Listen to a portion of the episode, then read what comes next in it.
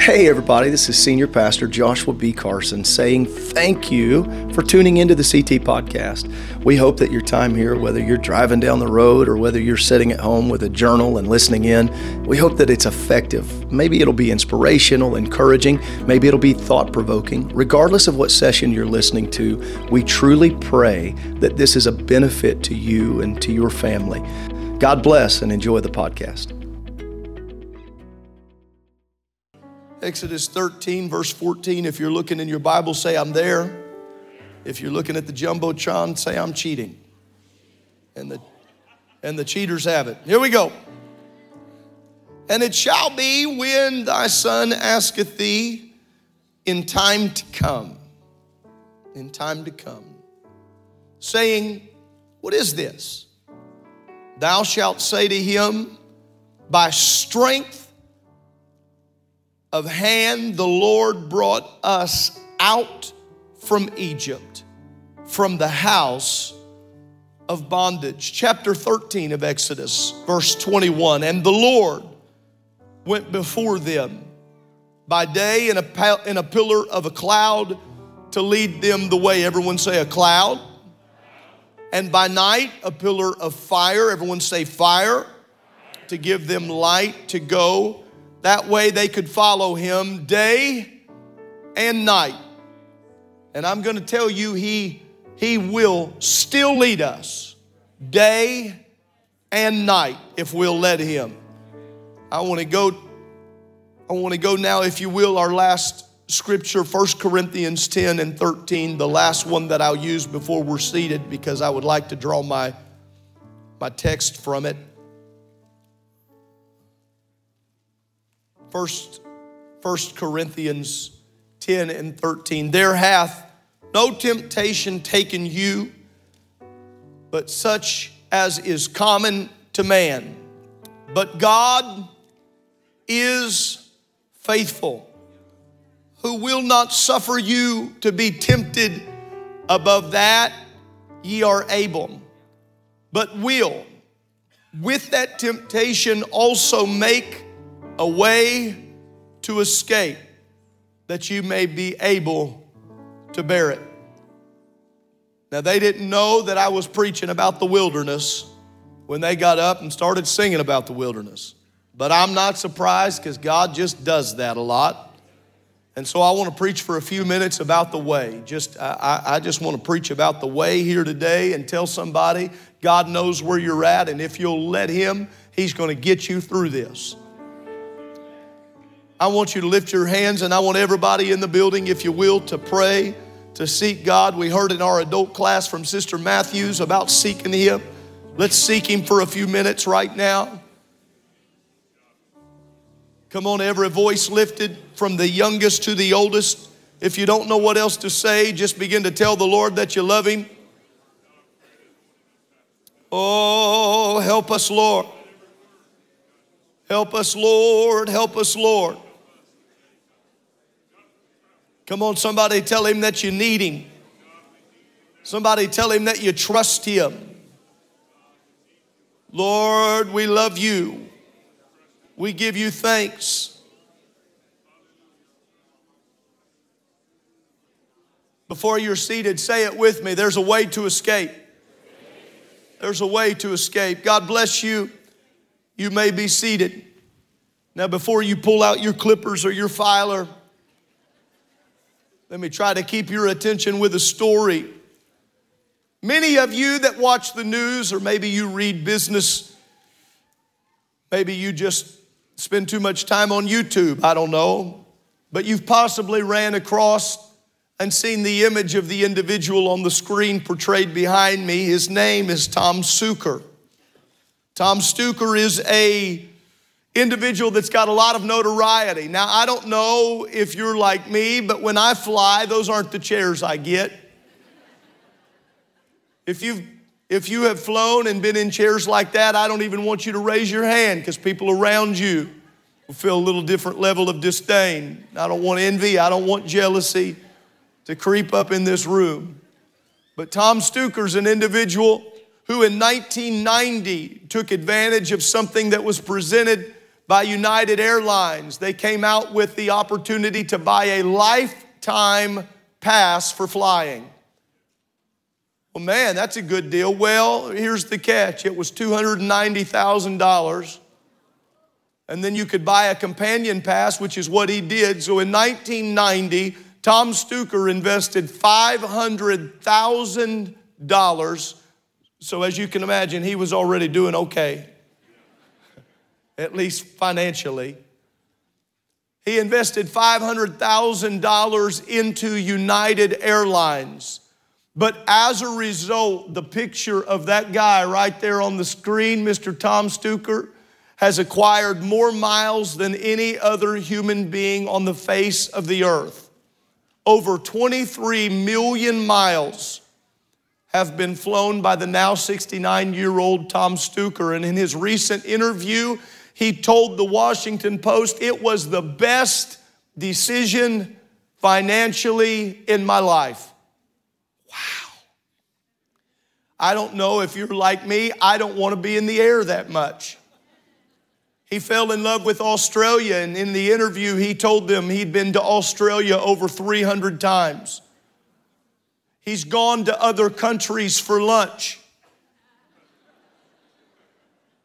One of the last times they went to Australia, they stayed three hours in Australia to go to a particular place, and then they got back on the plane. He said, If I ever get to within a week and I haven't been on a plane, I feel as though I'm out of place. There's a destination to get to.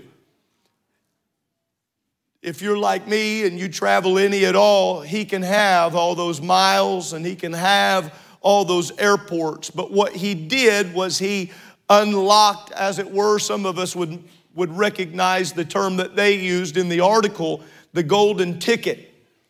He found the golden ticket that enables him. And, and along all the flights, it's not just that he's flown over 23 million miles, but he's also figured out how to play the system of gathering and racking up points. You can gather up frequent flyer miles for for something he had already paid in for a long time ago. He has racked up frequent flyer miles and figured out how to sell them. Brother Haupt, one day he took his frequent flyer miles that he had cashed in on Walmart gift cards and spent $50,000 in one day at Walmart. You got to be working to spend $50,000. I feel somebody in the room, I could do it. I could do it. I could do it today. I feel somebody. I feel people. I feel people.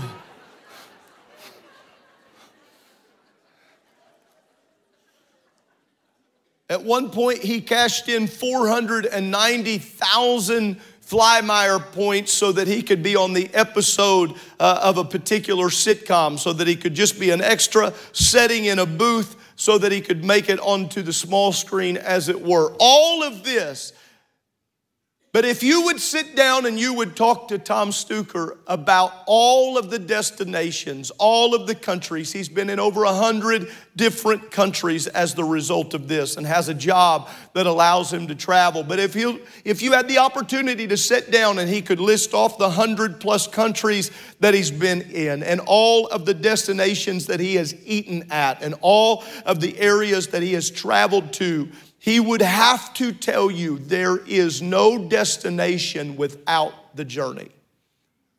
There is no destination without the journey. I've come today on what I feel is an assignment from the Lord to tell someone right here and right now you are in the middle of a journey. And if you'll allow God He's going to turn what you have been calling a wilderness into the greatest way-making season of your life. Pastor, you're not, you're not yelling. We don't know. Are we supposed to, do we clap for that or is that a, is that a throwaway? I want to say it very calmly so that no one misses it. I'm going to say it again. Some of you are what you, you are in what you have determined is the worst season of your life. And I showed up on this Sunday morning to tell you if you'll let Him, He's going to turn this wilderness season into the greatest testimony of your entire life. And what the devil is trying to get credit out of, God is going to turn around, and if you'll let Him, He is going to bless you and use you in spite of it. Are you okay with that as a foundation? Can you handle that? I want to read you a scripture here today just so that you know that we're not making this up, just so that you know that this isn't something that, that I've just concocted. But the choir just sang and they sang from the prophet Isaiah. If you don't know, what they were singing was from the prophet.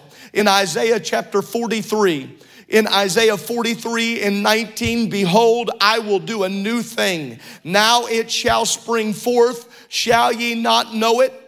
I will even make a way in the wilderness and rivers in the desert. Turn in your Bibles, we're going to do a little Bible study for a moment in Deuteronomy chapter 8. Now, I'm starting slow. Don't worry, I'm not going to preach very long. But we're going to be super intentional for the first little bit here. We're going to do Bible study for a few moments and we're going to read through these 10 verses.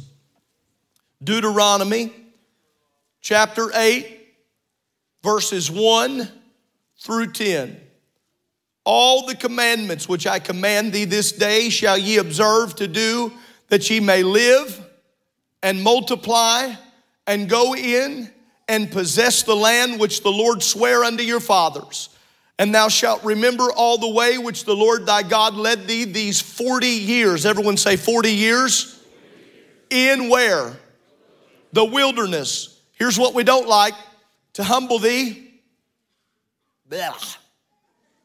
and to prove thee to know what was in thine heart, whether you would keep his commandments or not. And how many know in the wilderness there was a proving that there were some who were only fair weather saints? And he humbled thee and he suffered thee to hunger. But because you were suffered to hunger, you were fed with manna, which thou knewest not, neither did thy fathers know that he might make thee know that the man doth not live by bread only. How many know that sounds a little bit like the New Testament? But by every word that proceedeth out of the mouth of the Lord doth man live. Thine raiment wax not old upon thee. That's a miracle. Neither did thy foot swell. That's a real miracle, especially if any of them got pregnant, right? Come on now.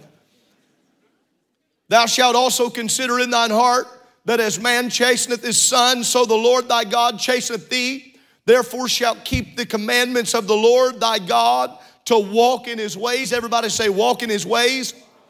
And to fear him. Everyone say, fear him for the Lord thy God bringeth thee into a good land, a land of brooks, of water, of fountains and depths that spring out of valleys and hills, a land of wheat and barley and vines and fig trees and pomegranates, a land of uh, oil from the olive and honey, a land wherein thou shalt eat bread without scarceness. Wow. Thou shalt not lack anything in it a land whose stones are iron, and out of whose hills thou mayest dig brass. When thou hast eaten and art full, everyone say full, then shalt thou shalt bless the Lord thy God for the good land which he hath given thee. For you to study the geography of the Exodus of the Old Testament when the children of Israel are in captivity under the oppressing rule of the Egyptians. We read in Exodus 1 and we read in Exodus 2 that there arose a Pharaoh that knew not Joseph, and there was a change in the demeanor of the land. There was a change in the position and the stance of the land. And any favoritism or any blessing that had been handed down from a previous previous generation had now turned into the taskmasters and the harsh reality against the children of God that were living in Egypt. Hear me this morning. What most of you know, be reminded, and those who do not know, hear it for the first time. The Bible says that as they begin to oppress them even greater and harder for fear of them, for fear of them, for fear of them. Boy, I feel that in my spirit because the Egyptians knew how powerful the people of God really were. If only the people of God could get in their minds how powerful they really were. And so the Egyptians begin to oppress them at a greater level, and you know it, but be reminded or hear it for the first time if you don't. They begin to afflict them all the more. The Bible says the taskmasters begin to afflict them all the more. But the more that they did afflict them, the more that the Israelites grew and they multiplied and they prospered. It was in complete contrary belief to what the Egyptians had set out this plan to do. They thought the more we oppress them, the more they will be weakened. But it turned out because they were the people of God, the more they were afflicted, the more they bound together and worked together, and they were strengthened and they were multiplied. I want to take a pause at the beginning of this message and say it doesn't have to make sense on paper, it just has to make sense in the economy of God. I've come today, I feel very strongly from the Lord that there are people in this room that feel as though you have been under the oppression of your enemy for long enough. You have felt the weightiness of the task management, you have felt the weightiness of the enemy's ploy against you. It's against your mind, it's against your heart, it's against your spirit. If I was starting a Bible study today about the New Testament, I think I would want to start in Exodus. Exodus of the Old Testament and prove to every person listen, it's always been the plan of God to bring his people out of the bondage of sin, out from the world. I know it's just a Sunday morning in July, but I wonder if somebody still believes He brought me out of the miry clay. He set my feet on the rock to stay. He brought me out from the world. That's why we that's why we cannot spend our time looking at Egypt thinking about what Egypt has to offer. Egypt has nothing to offer for people that are Egypt has nothing to offer for the people of God. I'm not looking for their taskmasters. I'm not looking for their affliction. I'm not looking to build their bricks or make their homes or construct their walls. I'm not looking for them to give me a little slop in a bucket and tell me I'm blessed give me a little slop in the bucket. And we're going to watch Israel. They're going to go up and down and say, You could have left us in Egypt. They're going to murmur against Moses. But the Lord had greater plans for them. I feel like telling somebody today, The Lord has greater plans for you than you to pull up to an Egyptian slop bucket and act like you got to live with a mind that's half gone and live with a body that can't find strength and live with a marriage that can't find continuity and rest. The devil is a liar. Egypt is not your home, Egypt is not your task. Let me break it for anybody missing it. This world is not our home. We are passing through as pilgrims. Our treasures are laid up. They're laid up. And so I do not look at the slop of the Egyptians and think, whoo, what a blessing it is. Elbow your neighbor and tell them, I ain't eating slop. Throw some bucket down before me after I've worked hard making bricks for houses I can't live in? oh, I'd like to run with that. Building walls to keep people like me out and keep people like me in. I'm building the bricks for the very definition of my own bondage. And then you want me to be thankful that you put a little slop down in front of me. But the Lord raised up a boy who would be the great leader of all time by the name of Moses, and Moses would be lifted and he would be led. He would be placed in the original ark, that ark that would be built and would be placed there. That, that little, it was, a, it was an ark that was going to be uh, there that was slimed and it had pitch and it was there from the bulrushes, and Moses would be kept. You know the story. He would later walk into Pharaoh on a mission from God and stutter his way through, and, and, and, and, and the work was going to happen. But I need you to hear me here today. This is what I need us to hear. It's what I feel so strong. Their exodus was not going to be without a wilderness. Oh, Pastor Carson, they did that wilderness thing to themselves. Hmm. I believe that God was guiding them. I believe that God was directing them. I've read multiple commentaries that said they didn't take that direct route for a multitude of reasons. If you look at it geography, at the geography of it, they could have got to the promised land a whole lot quicker than And I've heard people say, well, it's because they were just confused and they were just tore. There's a lot to it. I'm not going to, we can read the text, there's a lot to it. But I'm going to tell you, I've read multiple commentaries and I agree with them. Had they tried to get into the promised land before it was due time, they would have tried to fight a battle they weren't ready for. I want to tell you here this morning, we better be careful that when we pick battles, they're ones He's put us into. When you pick a battle, you better make sure it's the Lord who put you in that battle and not your flesh that wants to get it early. Better make sure. What did the wilderness teach them? I'm going to tell you what the wilderness taught them. There's nothing fun about the wilderness, there's nothing exciting about the wilderness, and I understand what the wilderness represents. But the Lord has challenged me to preach about the wilderness, and I didn't talk to Sister Gallia and whoever came up with this song. I didn't talk about it. I didn't know you were going to sing about the wilderness, but I didn't want to preach about the wilderness, and you sang about the wilderness. Thought I better go ahead and preach about the wilderness. The wilderness isn't fun to preach about, but the Lord reminded me there are sides of Him that you see in the wilderness that you don't see anywhere else.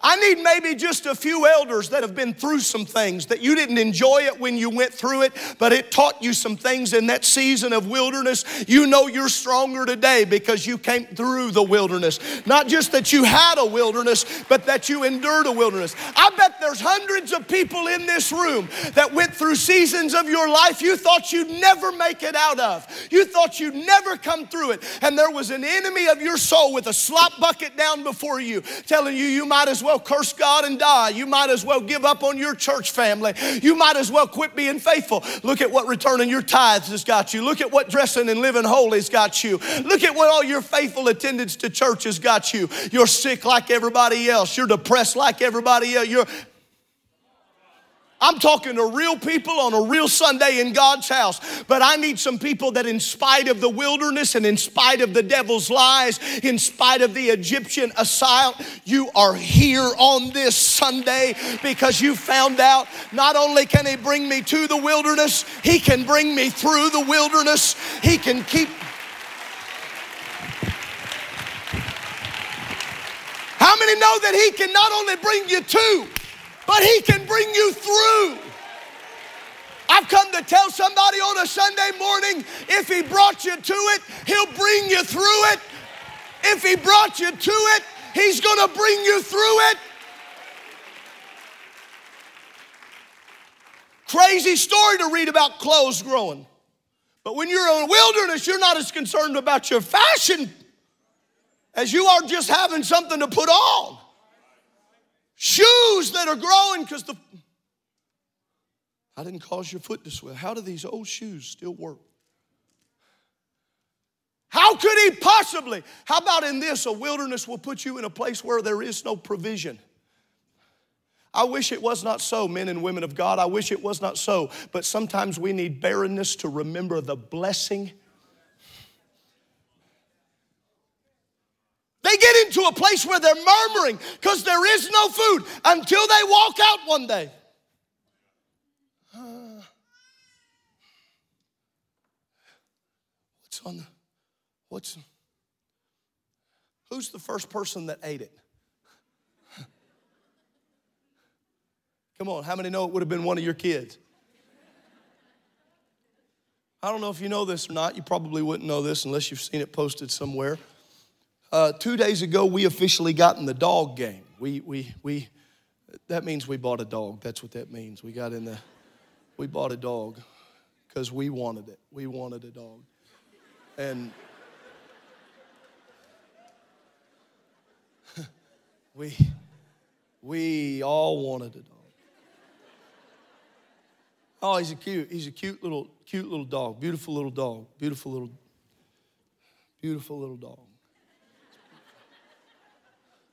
But I found out, Brother and I found out the dude will eat anything.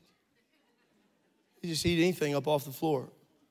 Last night I was having to watch him. He's walking around, anything on the floor. Get it off the floor. Get that off the floor. Get that off the floor. My kids had water balloons. So get, get, get, get, get, get, get, get that. Put that away. My son looked at me and said, He ain't going to eat a water balloon. I think he will. How many know? I, mean, I heard elders just say, Yes, they will. Yes, they will. Anything. Okay? Before I ever had a dog, I had four kids. And I found out They eat just about anything. So I'm assuming, I don't know if it was one of the dogs, I don't know if it was one of the kids, but somebody who went ahead and tried it, and the Lord had set it up. And the manna is a miracle, and it's the provision of God. Now, I'm going to tell you this it is the provision in God in, in spite of the people's waywardness. In spite of the people's waywardness. But even in their wilderness, you hear me, He was still their God. I don't know why you're in this wilderness. And if you hear nothing else I say, I don't know why you're in this season. God didn't give me some great magic word to tell you as to why you're in this season, why you're in this wilderness, but He did, He did prompt me. He did prompt me to share with you that if you let Him, He will provide for you, He will keep you, He will sustain you, and He will bring you through this wilderness. If you're in a wilderness today, I want you to know He can make streams in the desert and He can make a way in this wilderness. Well, Pastor, that's great, that's good, but I don't want a wilderness. Tell that to John the Baptist. John the Baptist didn't want a wilderness, but he got a wilderness. In fact, his ministry started in a wilderness. Man, man, here it comes. He started in a wilderness and it was the launching pad of his ministry. How about Jesus Christ himself, God manifest in the flesh? How many remember where his ministry actually got started? He was in the wilderness. He was led by the Spirit into the wilderness. Brother Mac, it was not what his flesh wanted, but it was what his flesh needed. How can you say that about Jesus Christ? Because the Bible. It tells us he was led in the wilderness, not just to be in the wilderness, but to be tempted of Satan. But how many know that his answer in that very temptation is what we just read from this book? It's the same answer from the Old Testament, tying together this Exodus from the Old Testament to this Exodus in the New Testament. Man shall not live by bread alone, but by every word which proceedeth out of the mouth of God. I've come to tell somebody very shortly, very quickly, and as clearly as I possibly can. If you want to serve the devil of your wilderness a black eye, you ought to square your shoulders and tell hell today, I know that you're trying to tempt me, but I'm not going to live by bread alone, but I'm going to live by the word of God. And my word is this He's made me a way to escape, He has made me a way to get through this. I'm not saying it's going to be easy, but if He has to, He'll make my clothes grow. If He has to, He won't let my feet swell. If He has to, listen, He'll drop quail from the sky and bring manna from the ground. If He has to, He will. Here's my question Is He as good in the wilderness as He Is he as good in your wilderness? I'm speaking to somebody in the middle of family crisis right now, and I'm asking you a question. Is he as good in your wilderness as he is? Well, he, he was good. Somebody said it. He's better. The wilderness proves to me he's not just a good God when I'm in a good situation. The wilderness proves even when I get lost, he doesn't. Even when I get turned around, he never gets turned around. How can he possibly know where I'm at? Because on Wednesday night we stood in here and talked about the I'm not omnipresent God. How many remember that? And then we started talking about the omnipotent characteristic of God. How many remember if you were here, if you weren't here, you ought to go back and watch it and pray at home. The Spirit of God flooded into this house when we begin to acknowledge who He was. And I've come to remind somebody today He is bigger than your wilderness, He is greater than your struggle. I'm gonna tell you what I'm feeling right now. Man, I'm feeling, I felt it three times. I don't usually say it this, but I'm gonna say it, well, I probably do say it. But I'm gonna really say it right now. You fighting your, with your wife is not your wilderness. The sin that's trying to destroy you is the wilderness. And it's got you in a season to get your eyes off of God and onto your frustration with each other. Boy, I'm in it right here. I'm in it right here, right now. And I'm in it for this reason to tell the devil, you're not getting our victory in this wilderness. You're not getting our families because of a season of wilderness. You're not taking this moment of confusion. Let me tell you what our way of escape is. Our way of escape is more than some cute poem or, or, or, or, some uh, do it quick get rich scheme. It's more than some uh, silent meditation where we try to make our minds feel better. I'm going to give you our answer. It's from First Corinthians that we read here today. There hath no temptation taken you, but such as is common to man, but God is faithful, who will not suffer you to be tempted above that which you're able, but will with the temptation also make a way to escape that you may be able to bear it. And I'm going to give you that way here today. John 14 and 6, Jesus saith unto him, I am the way, the truth, and the life, and no man cometh unto the Father but by me. I've got an answer for your modern day wilderness. Their answer in the Old Testament was that fire and it was that cloud. It was the presence of God that had to lead them. Why would you lead us right off the bat to a Red Sea? Unless I lead you to a Red Sea, you're going to get your you're going to get yourself into a way of thinking that you somehow did this on your own. I'm going to pull you out of Exodus by my power. I'm going to walk you across the Red Sea by my power. I'm going to give you clothes by my power. I'm going to keep your shoes on your feet by my power. I'm going to let there be manna by my power. I'm going to let there be quail by my power. I'm going to make water flow from the rock by my power. You murmur all you want to, but it'll be by my power. And we get into the New Testament, and it is the same continual cycle of people that are up and down. And John walked into the wilderness, and when the wilderness should have beat him down, instead of letting the wilderness destroy him, he went into the wilderness and said, Prepare ye the way of the Lord and make his path straight. John, what are you talking about? You don't have anything but some camel's fur, and you got locusts in your mouth and honey on your lips. You don't look like you're doing that well, John. But John said, Prepare ye the way of the Lord and make his path straight. This is not about me having some kind of social uh, leadership that you think I look like I got a nice chariot and got the finest duds. Even in a wilderness, I'm gonna be a preacher.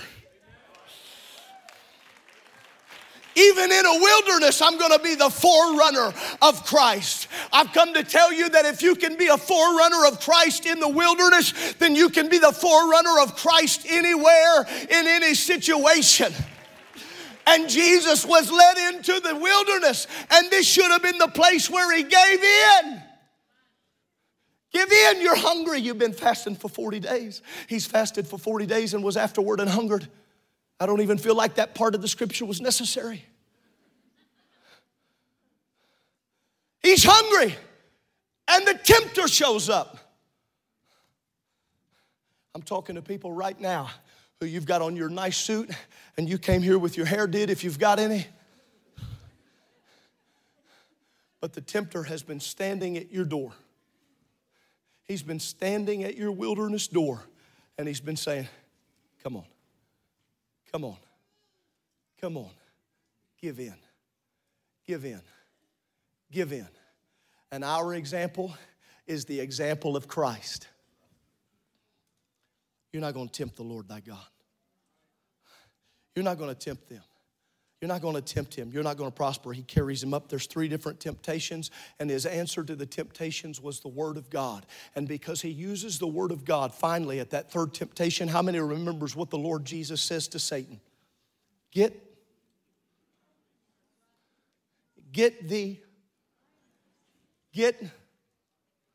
Anybody remember? Maybe you didn't sing this. When I was a kid, we sang this uh, old song. I command thee, Satan, in the name of the Lord. I feel a few of you. To pick up your weapons and flee, for God has given me authority to walk. How many kids have never heard that song? You've never, how many has never heard it? Just raise your hand you never heard that song. Awesome. Look how many hundred people. Well, you're about to get educated right here, okay? I command thee, Satan, in the name of the Lord, to pick up your weapons and flee. For God has given thee. a-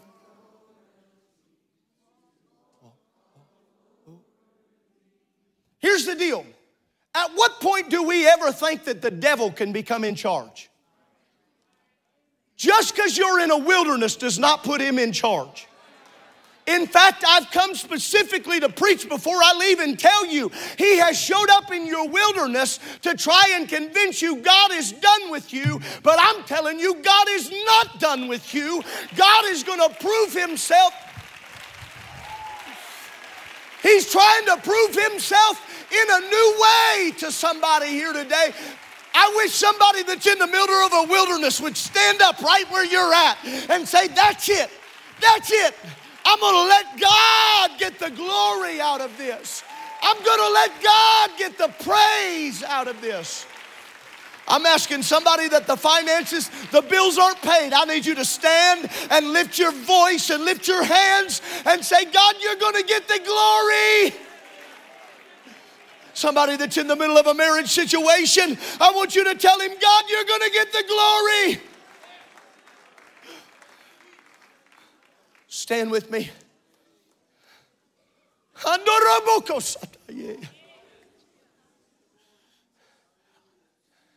He wants the wilderness to make you bitter. But I'm telling you, the fruit of the vine never tastes as sweet as it did until you've spent some season without it. That's why fasting is so good for us, ladies and gentlemen. Fasting is so necessary for our flesh. It puts our flesh under subjection, telling our flesh, You're not gonna be the boss of me. Well, let the Spirit lead me, let the Spirit direct me, let the Spirit guide me. When you fast, when you push away the plate, when you push away the food, when you get away from it for a little bit, you get, you get subject to the Spirit.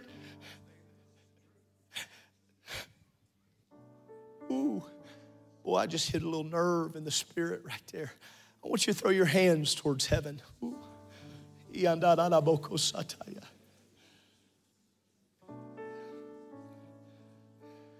If you can't remember the last time you went on a fast, I feel a challenge in this room right now.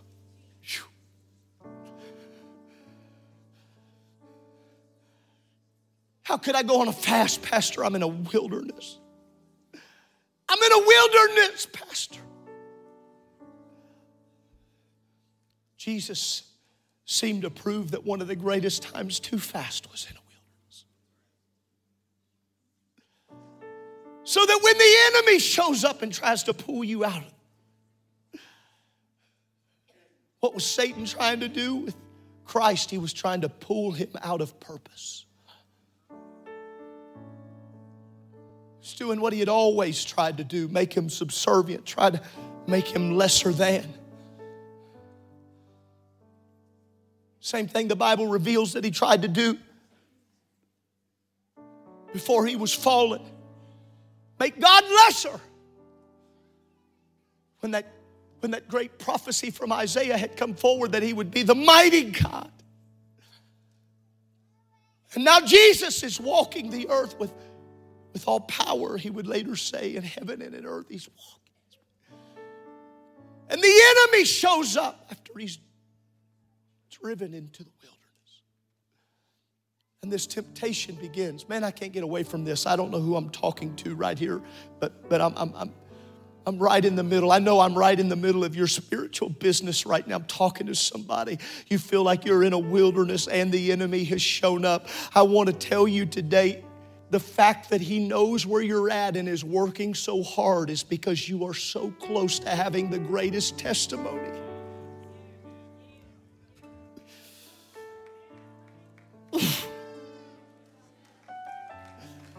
Of course, He wants you to give up.